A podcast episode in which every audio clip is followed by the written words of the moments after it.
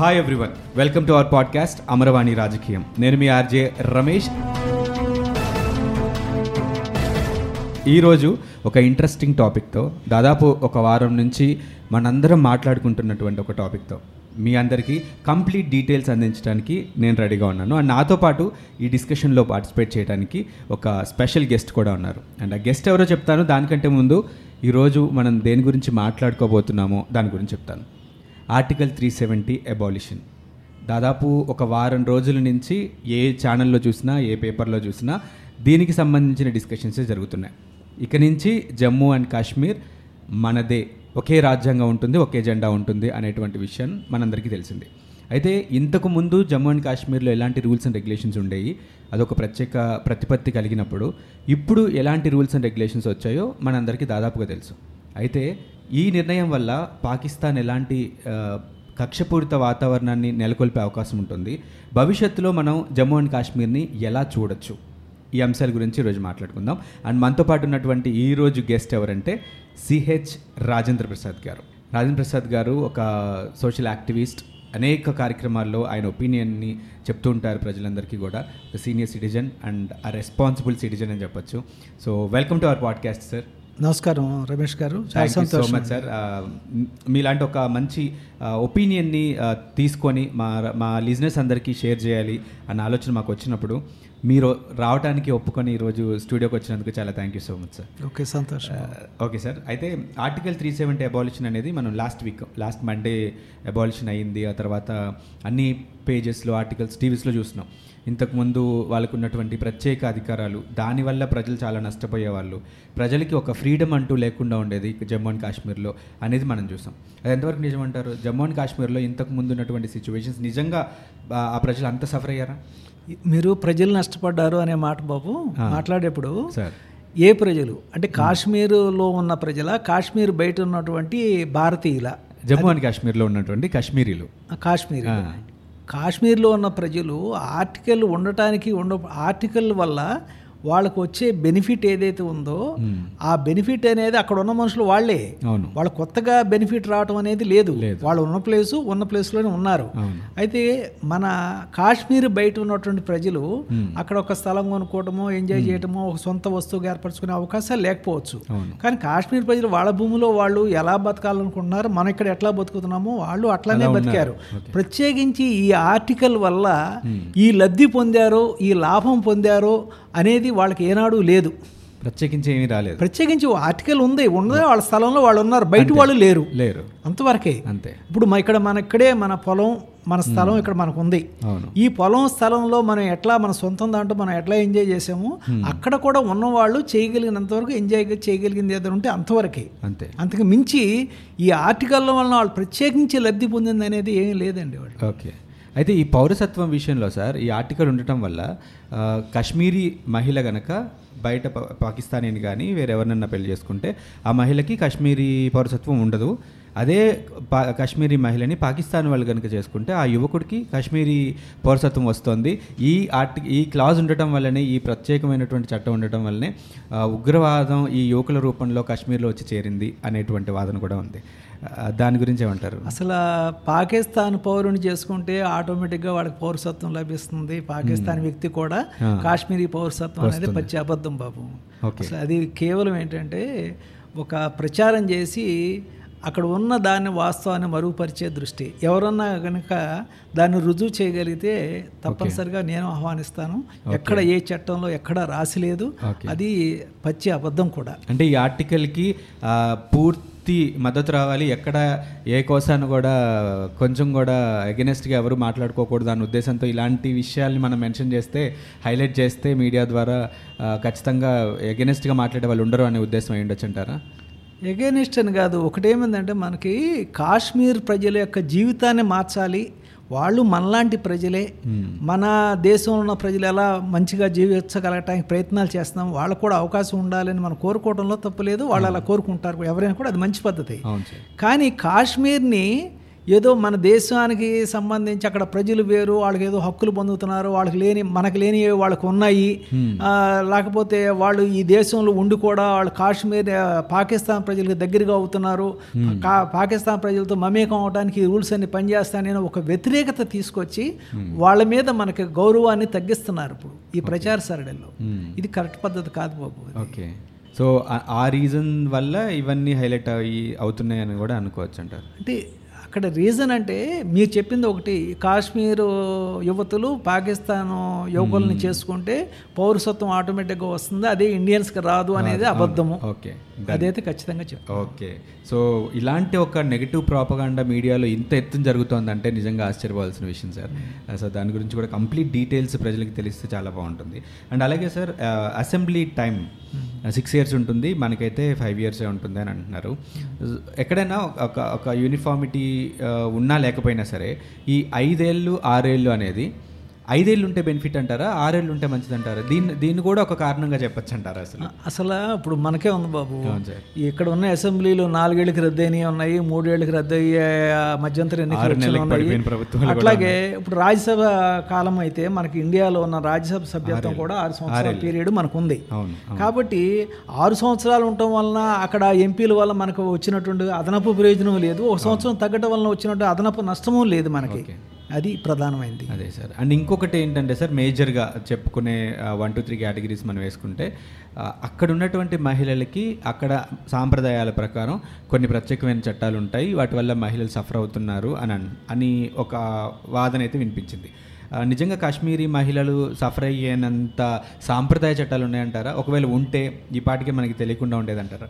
నాకు తెలిసినంత వరకు అక్కడ లోకల్గా మన ఇండియాలో ఉన్న మహిళలకు ఉండేటువంటి ఒరిజినల్గా స్త్రీ పురుషులతో సమానంగా ఉండేటువంటి హక్కులు ఆచరణలో లేకపోయినా చట్టరూపేణా ఉంటున్నాయి అట్లాగే అట్లాంటి పరిస్థితి అక్కడైనా. ప్రత్యేకించి ఏ మహిళలకి ఇట్లా చేయకూడదు అనే హక్కు నేనైతే ఇంతవరకు కాశ్మీర్ సబ్జెక్ట్లో ప్రత్యేకించి వినలేదు బాబు. అదే సార్. ఆ, ఇప్పుడు ఈ నిర్ణయం తీసుకున్న తర్వాత సార్ అబాలిషన్ జరిగింది. త్రీ సెవెంటీ ఆర్టికల్ రద్దు చేశారు అలాగే థర్టీ ఫైవ్ రద్దు చేశారు అని అన్నారు. దీని తర్వాత కాశ్మీర్ ఎలా ఉండొచ్చు అంటారు? మనం ఎలా ఎక్స్పెక్ట్ చేయొచ్చు? అంటే ఇప్పుడు మోదీ కానీ అమిత్ షా కానీ ఏదైతే చెప్తున్నారో అద్భుతమైనటువంటి అభివృద్ధిని మేము ఇక్కడ తీసుకొస్తాం అని అంటున్నారు. సో అంత అద్భుతం అక్కడ జరుగుతుందంటారా? అక్కడ ఉన్నటువంటి వాతావరణ పరిస్థితులు కానీ వ్యాపార పరంగా కానీ ఏ రకంగా అభివృద్ధి చేయాలన్నా సరే అంత అభివృద్ధి జరిగే స్కోప్ అక్కడ ఉందా? అసలు ఎలాంటి అభివృద్ధి జరిగే అవకాశం ఉందంటారు దీని రద్దు వల్ల? అంటే ఒరిజినల్గా అక్కడ త్రీ సెవెంటీ ఆర్టికల్ వల్ల అక్కడ ప్రజలకి బయట వ్యక్తులకు సంబంధం లేకుండా వాళ్ళే అనుభవించే అవకాశాలు ఉండయి అనుకున్న మొన్నటి వరకు కానీ బీజేపీ ప్రభుత్వం వాజ్పేయి టైంలో కానీ మన మోడీ ప్రభుత్వంలో కానీ అక్కడ ఉన్నటువంటి లోకల్ గవర్నమెంట్తో కలిసే పనిచేశారు. అవును. ఆ పనిచేసే క్రమంలో అక్కడ అన్ని హక్కులు వాళ్ళకు ఉన్నాయి అనుకున్నప్పుడు వీళ్ళు ఏమి అభివృద్ధి చేయగలిగారు? నిజంగా అభివృద్ధి జరగాలంటే ఆ పీరియడ్లో జరగాలి. అవును. ఇతర రాష్ట్రాల కంటే కాశ్మీర్ ప్రజలు ఆర్థిక జీవన విధానంలో సామాజిక విషయాల్లో ఈ ఉన్నత ప్రమాణాలతో ఉన్న రికార్డు ఇంతవరకు మనకు లేదు అసలు. భారతదేశంలో సగటు మనుషులు ఎలా ఉన్నారో కాశ్మీర్లో ఉన్నటువంటి వాళ్ళకి ఆ హక్కులు ఉన్నాయి అని చెప్పి వీళ్ళ ప్రభుత్వాల్లో కూడా వాళ్ళ జీవితాల్లో మార్పు వచ్చిన సంఘటన ఎక్కడా లేవు. ఇప్పుడు లేవు ఇప్పుడు ఆ ఉన్న హక్కులను కూడా తీసేసాము అంటున్నారు. తీసేయటం వలన వీళ్ళు చెప్పేది ఎట్లా ఎలా లబ్- నిన్నటిదాకా జరిగిన లాభం ఎలా జరుగుతుందో వాళ్ళని మాకు స్పెసిఫై చేయట్లా. మేము అద్భుతం జరుగుతుందని చెప్తున్నారు. ఎట్లా చెప్తున్నారు? ఎలా జరుగుతుంది? ఓకే. ఇప్పుడు ఇంకా ప్రత్యేకించి నిన్నటి వరకు కాశ్మీర్లో స్థలం పొలం ఎవరో కొనడానికి అవకాశం లేదు. ఇప్పుడు మనం వెళ్ళాలి. ఎవరో కొనుక్కుంటారు. అంటే నిన్నటి దాకా లేనటువంటి సంఖ్య అక్కడికి వెళ్తుంది. ఆ సంఖ్య ఎప్పుడైతే వెళ్తుందో దాని ద్వారా ఎక్కువ మంది మనుషులు రావటం స్థలాలు పొలాలు ఏర్పరచుకోవడం ఒక రిసార్ట్స్ పెట్టుకొని లేదా ఇతరత్ర వ్యాపారం చేయడం వలన కానీ సంఖ్య పెరుగుతుంది. ఒకవేళ సంఖ్య పెరగడం ద్వారా ఏదైనా వ్యాపారం పెరుగుతుంది అనేది కరెక్ట్ అయితే అది ఎక్కడైనా ఆహ్వానించదగ్గ విషయమే దాన్ని మనం అంగీకరించాలి. కానీ కాశ్మీర్కి అసలు అట్లాంటి పరిస్థితులు ఎందుకంటే మనం బోర్డర్ ఏరియాలో ఉన్నాం. అవును. ఇప్పుడు మొన్నటిదాకా ఏమైందంటే అసెంబ్లీని కూడా రికగ్నైజ్ చేసి అసెంబ్లీ ద్వారా చట్టపరంగా మనం తీసుకున్న చర్యలు తీసుకోవాల్సి వచ్చేది కేంద్ర ప్రభుత్వం. ఒక మిలిటరీ గాన తీవ్రవాదులను కూడా వ్యతిరేకించాలన్నా వాళ్ళని మట్టు పెట్టాలన్నా అక్కడున్న లోకల్ ప్రభుత్వాన్ని కూడా సంప్రదించాల్సిన పరిస్థితి వచ్చేది. ఇప్పుడు ఏమవుతుందంటే ఎప్పుడైతే అక్కడ అసెంబ్లీని రద్దు చేసి కేంద్రపాలిత ప్రాంతంగా తీసుకొచ్చారో పూర్తి హక్కులు లెఫ్టినెంట్ గవర్నర్కి కేంద్రానికి లభిస్తాయి. కాబట్టి అక్కడ యాక్టివిటీ అనేది మధ్యలో ఇంకో పాత్ర లేకుండా ఈ తీవ్రవాదాలను ఎదుర్కొంటాం కానీ చర్యలు తీసుకుంటాం కానీ అవకాశాలు ఎక్కువ ఉంటాయి. ఆ రకంగా రాష్ట్రానికి దేశానికి సమగ్రత లభించే అవకాశాలు ఉంటాయి. అక్కడ ప్రజలకి ఏంటంటే ఇక వాళ్ళకి సంబంధం లేకుండా మన మిలిటరీ కానీ దీని కానీ ఎవరి యొక్క ఆలోచన లేకుండా వీళ్ళు అమలుపరచడానికి అవకాశాలు ఉన్నాయి. ఆ రకంగా లా అండ్ ఆర్డర్ని ఈ ఎక్కడైతే తీవ్రవాదులు ఎదుర్కొంటానికి మట్టుకి ఈ అక్కడ ఉన్న వాళ్ళని లోకల్ గవర్నమెంట్తో సంబంధం లేక చేసుకోవాలి ఆ రకమైన లాభం ఉంటుంది.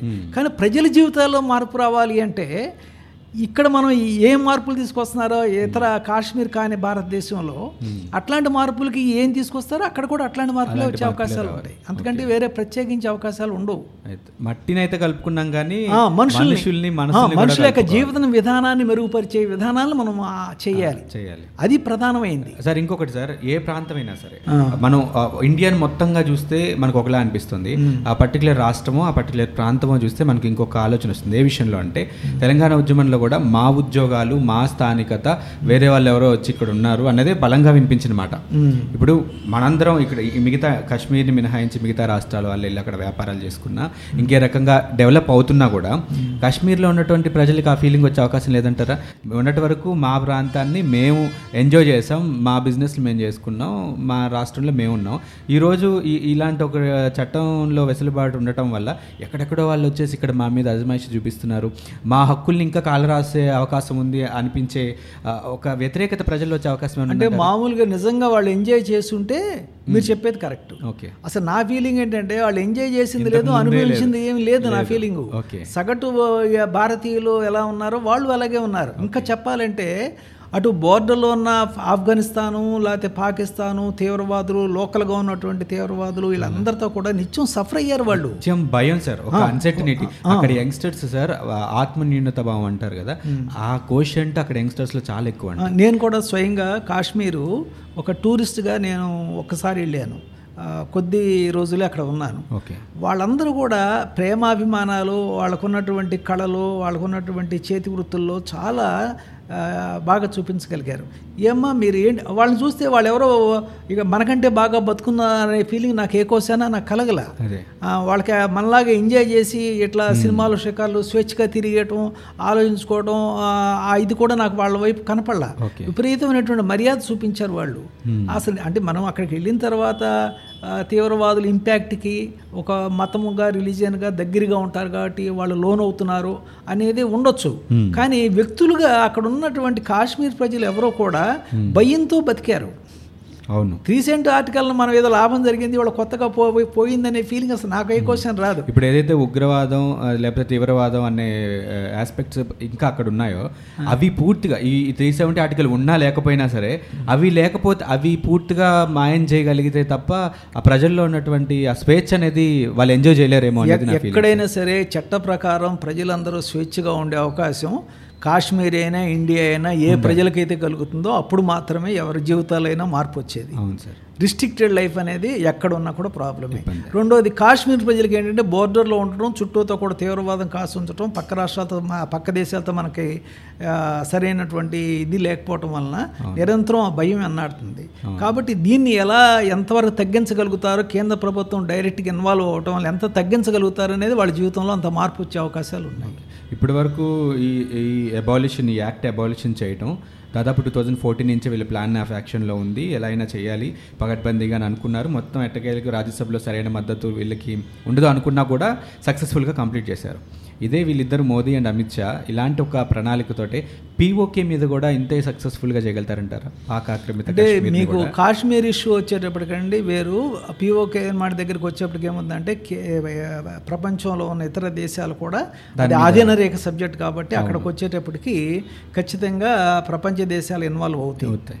కాబట్టి ఆ ఇన్వాల్వ్ అవటంలో వీళ్ళు దౌత్యపరంగా ఇప్పుడున్న మోడీ మన భారత ప్రభుత్వం ఇతర దేశాలని అగ్రరాజ్యాలని లేకపోతే ఈ చైనా అటు అమెరికా ఇటు ఇతర రష్యా ఈ ఎక్కడైతే కొంచెం అగ్రరాజ్యాలుగా ఉన్నాయో మన చుట్టుపక్కల. వాళ్ళందరినీ కూడా ఎవరు సన్నిహితంగా తమకి దగ్గరగా చేయగలుగుతారో వాళ్ళ ఇంపాక్ట్తోనే అక్కడ ఉన్నటువంటి పని మళ్ళీ రేపు సక్సెస్ అవ్వాలన్నా చేయాలన్నా జరుగుతుంది. సో వేరే దేశాల హెల్ప్ కావాలా అంటే మరి వాళ్ళందరూ కూడా రేపు రాజకీయంగా మనకు స- మన మనకి సానుభూతిగా ఉన్నారా? మనకి దగ్గరగా ఉన్నారా? పాకిస్తాన్కి దగ్గరగా ఉన్నారా అనేది తేలాలండి విషయం. ఇది స్ట్రాటజీ సబ్జెక్టే ఓకే.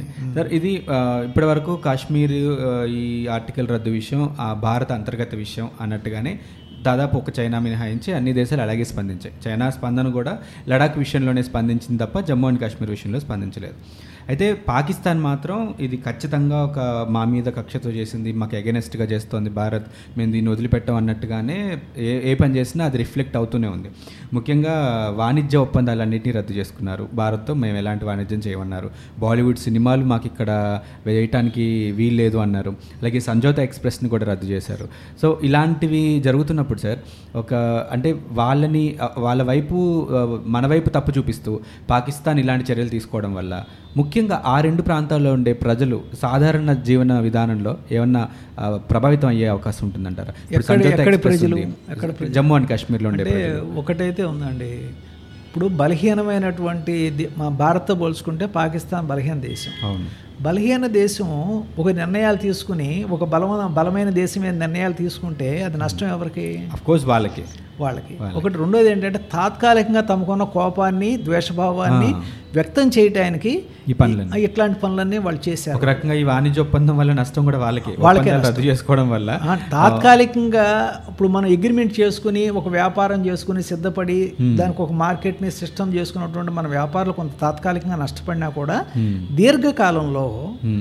అది ఒక బలమైన రాజ్యానికి ఒక బలహీన రాజ్యానికి సంబంధాలు చెడినప్పుడు బలహీన రాష్ట్ర దేశమే నష్టపడుతుంది. ఖచ్చితంగా. సో ఈ విషయంలో ప్రస్తుతానికి అయితే సార్ మిగతా దేశాలు ఇప్పుడు టర్కీ స్పందించిన యుఎస్ కానీ చైనా కానీ పాకిస్తాన్కి అంత మద్దతు వచ్చినట్టయితే అనిపించట్లేదు. అంటే ఇక్కడ ప్రాబ్లం ఏంటంటే వీళ్ళు అంటే ఇక్కడ మద్దతు అంటే త్రీ సెవెంటీ ఆర్టికల్ అనేది కేవలం ఇంటర్నల్గా ఇండియాలో ఉన్న ఒక రాష్ట్రం ముఖ్యంగా అంతకుముందు అగ్రిమెంట్ పెట్టుకున్న రాష్ట్రం దాన్ని వదులుకోవడం అనేది పెద్ద ఇతర రాష్ట్ర ఇతర దేశాలు కల్పించుకుని దీన్ని ఒక ఇంటర్నేషనల్ ఇష్యూగా చేసే పరిస్థితి అయితే లేదు. అంతవరకు వాళ్ళు దాన్ని పాజిటివ్గానే తీసుకున్నారు. అంతకంటే వచ్చే దేశానికి కానీ మనకు కానీ వచ్చే ఇబ్బంది ఏం లేదు. నష్టమైతే లేదు. సో ఇప్పుడు ఏదైతే చెప్తున్నారో సార్ మనకి ఒక టూరిస్ట్ ప్లేస్గా తెలుసు జమ్మూ అండ్ కాశ్మీర్. అక్కడ ప్రజలు మీరు అన్నట్టుగా మెరుగైన జీవన విధానం అయితే అక్కడైతే లేదు. అంటే మిగతా రాష్ట్రాలు మిగతా ప్రదేశ ప్రదేశాలు మనం ఆర్థిక గణాంకాలు లెక్కేసుకునే చూడొచ్చు మనకు ఆ, తెలుస్తానే సో, అలా అయితే లేదు. సో ఇక మీదట ఈ త్రీ సెవెంటీ ఆర్టికల్ రద్దు వల్ల కానీ లేకపోతే వ్యాపార పరంగా వాళ్ళ అభివృద్ధి చెందిన ఉగ్రవాదం లాంటిది ఏదైనా ఒక ఆశించినంత మేర తగ్గినా కూడా వాళ్ళ స్థితిగతులు మెరుగుపడితే నిజంగా ఒక ఇండియా ముఖ చిత్రం ఏదైతే మనం చూస్తుంటామో అంత అద్భుతంగా నిజంగా అక్కడ పరిస్థితుల జీవన విధానం కూడా ఉండాలని కోరుకోవటం నిజంగా మంచి విషయం సార్. అయితే ఇప్పుడు మీరు ఏదైతే చెప్పారో ఈ అక్కడ పరిస్థితుల్లో మార్పు రావాలి మనం భౌగోళికంగా మట్టినైతే కలుపుకున్నాం కానీ అక్కడ ప్రజల్ని మనుషుల్ని వాళ్ళ మనుషుల్ని కూడా కలుపుకోగలిగితే కల్చర్ పాయింట్ ఆఫ్ వ్యూలో జీవన విధానం అండ్ అలాగే కల్చర్ పాయింట్ ఆఫ్ వ్యూలో అది నిజంగా జరిగితే నిజంగా భారతదేశం చాలా అద్భుతంగా ఉంటుందని మాత్రం చెప్పొచ్చు సార్. సో అలాంటి మార్పులు అలాంటి ఒక సరికొత్త విధానం ఇండియాలో రావాలని కోరుకుందాం. మరొక ఇంట్రెస్టింగ్ టాపిక్తో అమర్వాణి పాడ్కాస్ట్ మీ ముందుకు వస్తుంది. అండ్ ఈరోజు డిస్కషన్లో పాల్గొన్న రాజేంద్ర ప్రసాద్ గారికి ప్రత్యేకంగా ధన్యవాదాలు. Thank you so much sir చాలా సంతోషం. Thank you very much